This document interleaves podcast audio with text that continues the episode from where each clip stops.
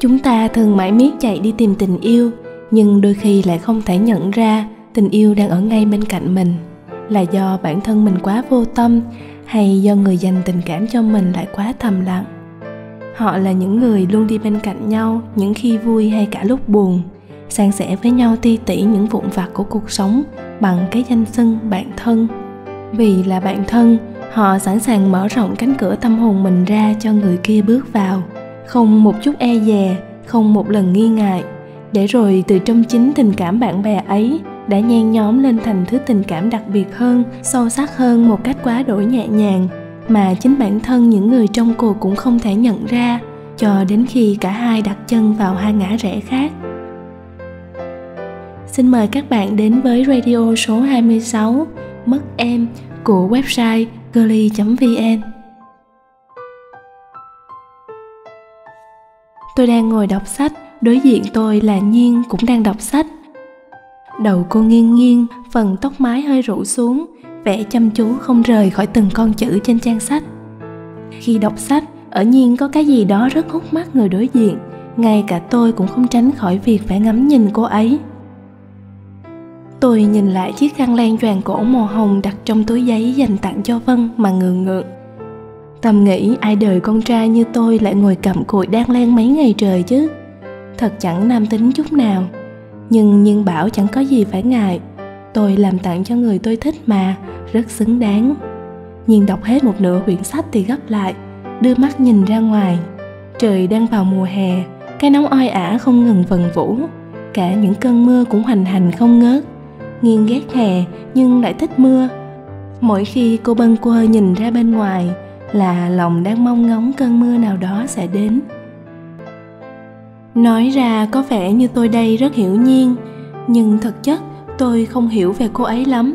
Dĩ nhiên, một tên đã chơi thân với Nhiên hơn một năm còn không hiểu nổi Nhiên thì làm sao mấy tên khác có thể hiểu được cô ấy. Này Nhiên, tớ thật sự không thể hiểu nổi cậu. Cậu không cần hiểu tớ, cậu chỉ cần hiểu Vân là đủ.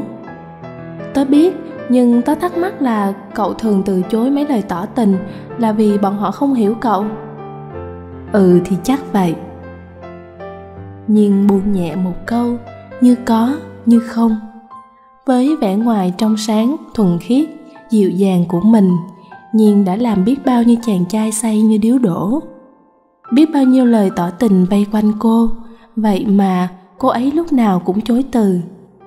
Ngay cả khi tôi nghĩ rằng với cái anh chàng vừa hiền lành, thật thà, vừa đẹp trai, lại học giỏi như anh chàng hôm bữa, Nhiên sẽ đồng ý, thì cô ấy vẫn từ chối. Lý do là gì? Nhiên vẫn làm tôi thấy khó hiểu. Cả Vân, cô bạn thân từ tấm bé đến giờ của Nhiên cũng vẫn lắc đầu trước câu hỏi đó. Bữa tiệc sinh nhật của Vân tôi không tham dự. Đến hơn tám giờ tối, sau khi tiệc tùng đã kết thúc, bạn bè em vãn đi, tôi mới cùng Nhiên đến chúc mừng và tặng quà cho em.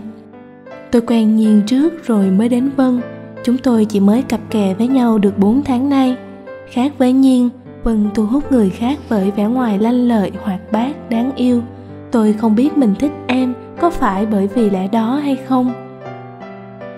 Vân nghe Nhiên nói tôi tự đang khăn choàng cho em, em mừng rỡ siết chặt lấy cổ tôi rồi nhảy cẫng lên vui sướng. Anh khéo tay quá, vậy mà trước nay em không biết đấy. Giờ thì em biết rồi đấy. Cả hai chúng tôi nhìn nhau bật cười, cả Nhiên cũng cười khe khẽ. Ba chúng tôi ngồi tâm sự đến hơn chín giờ tối mới về. Nhiên và tôi có uống một chút nước ngọt và ăn một phần bánh kem đã được cắt sẵn.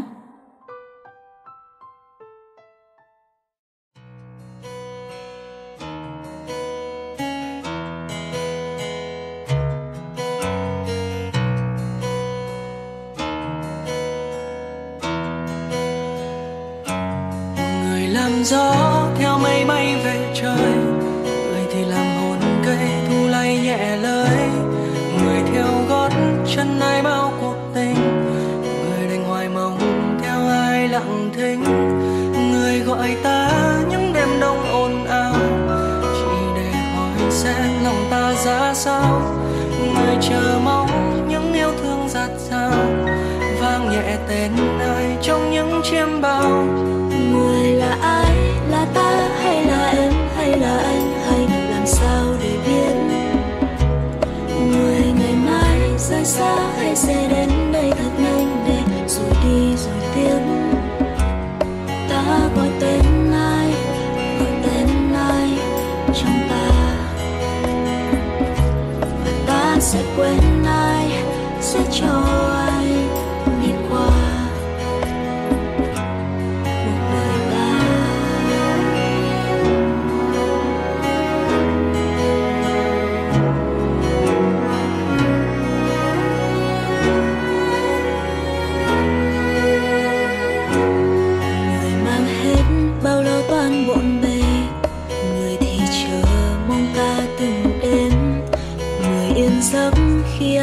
Suy tư người thì nguyện yêu thương ta nghìn thu, ai sẽ nhớ khi thân ta gầy mòn, ai sẽ thương ta mong ta nhiều hơn, mong người ta chỉ mong tấm lòng người, liệu có như lời người nói không? Người là ai, là ta hay là em hay là anh, hay làm sao để biết vào người ngày mai vụt qua hay sẽ đến đây và mang theo lời yêu trọn kiếp.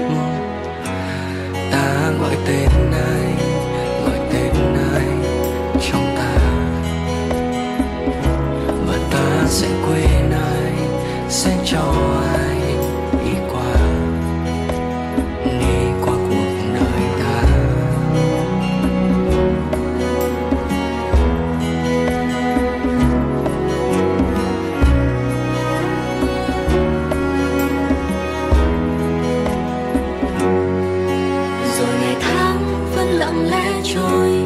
Chợt nhận ra rằng mình vẫn bên người, để từng phút cứ thế lặng nhìn nhau cho tình yêu dẫn lối. Dù cho ngày mai thu kia không tới, chẳng thể quên từng lấy mắt bờ môi, lại ngồi vu vơ hát về chuyện tình của ta và người, lại ngồi vu vơ hát về chuyện tình của em và anh.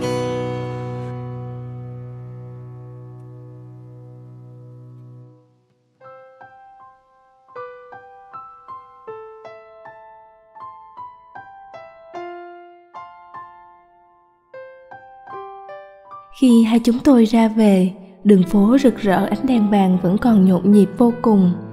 Trên con đường vắng, ánh sáng vàng vọt phát ra từ đèn đường phủ lên chúng tôi. Trên trời là ánh trăng khuyết lấp lánh ánh bạc cùng muôn vì sao sáng như pha lê. Bất chợt Nhiên choàng tay qua hông tôi.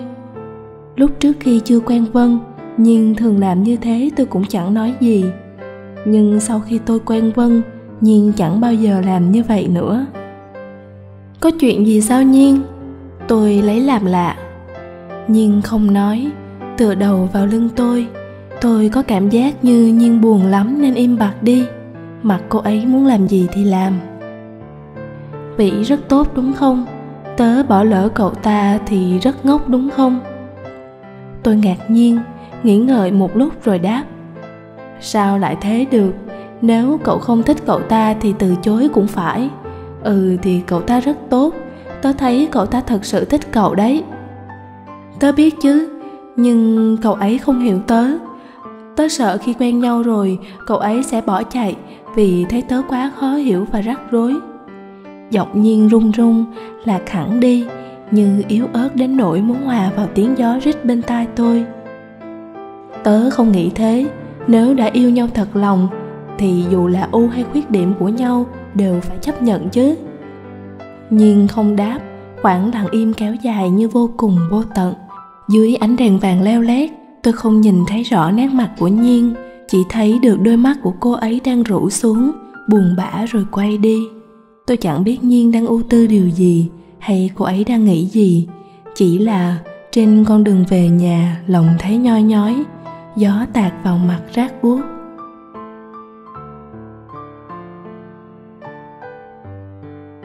Tôi chăm chú nhìn Vĩ. Chàng trai cao gần mét tám, đẹp trai, vẻ mặt hiền lành. Ngẫm nghĩ lại thấy cậu ta thật xứng đôi vừa lứa với Nhiên. Tôi không thân với Vĩ, nhưng cũng đôi ba lần trò chuyện với cậu ta. Theo tôi biết, cậu ta không có nhiều bạn, nếu muốn làm thân chắc cũng không quá khó.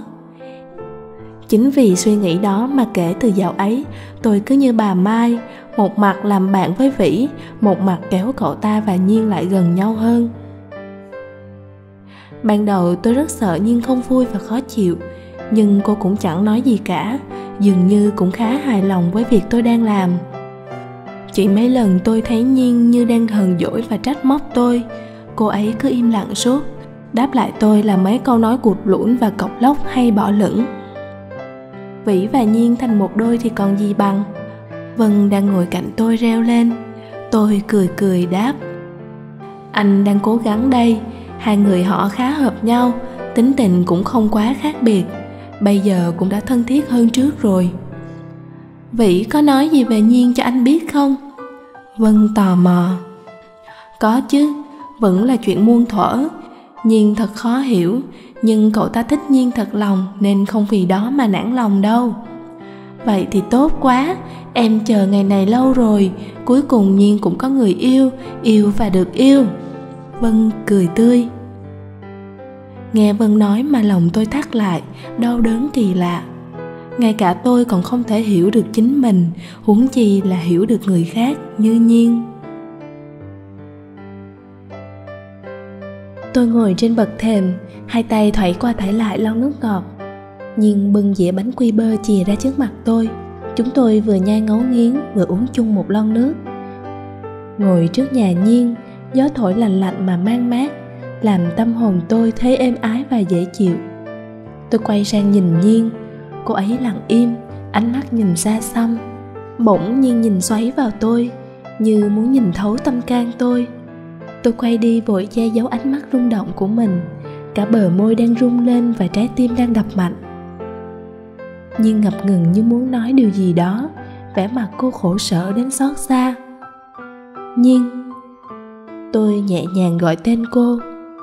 Cô không ngước nhìn tôi, buông nhẹ một câu nói. Tôi không nghe rõ, nhưng nghe xong rồi cũng chẳng biết là thật hay giả, chẳng biết có nghe nhầm hay không. Mình thích cậu.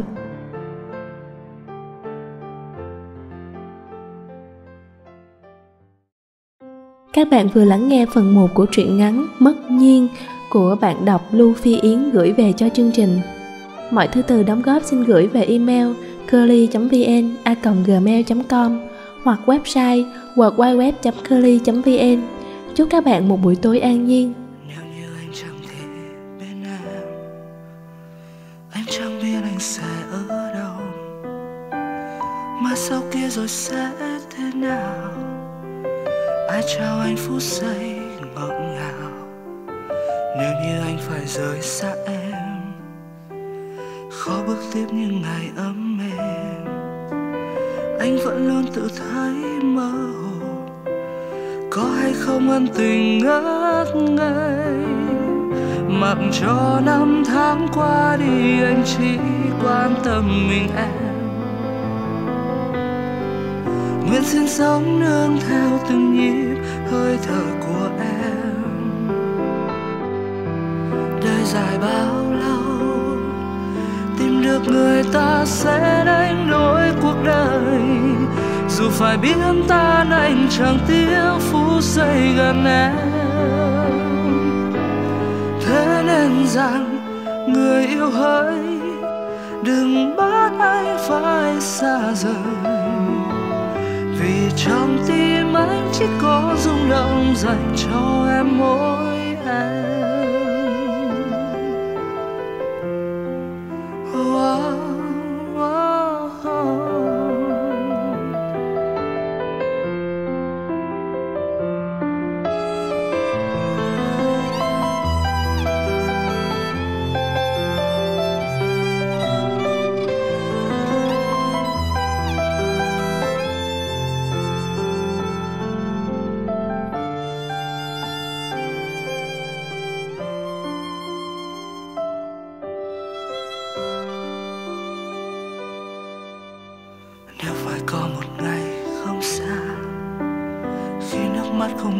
giấu đi. Kiếp sống này sẽ rất buồn là khi em bước đi xa vời. Kỷ niệm chỉ là ngày hôm qua, với tương lai không thể xía tay. Anh nghĩ mình sẽ sống vội với ký ức sót lại đã anh rơi. Mặc cho năm tháng qua đi, anh chỉ quan tâm mình em. Nguyện xin sống nương theo từng ý hơi thở của em. Đời dài bao lâu, tìm được người ta sẽ đánh đổi cuộc đời. Dù rằng biến tan anh chẳng tiếc phút giây gần em. Thế nên rằng người yêu hỡi, đừng bắt anh phải xa rời. Vì trong tim anh chỉ có rung động dành cho em mỗi em. Thế nên rằng người yêu hỡi, đừng bắt anh phải xa rời. Vì trong tim anh chỉ có rung động dành cho em mỗi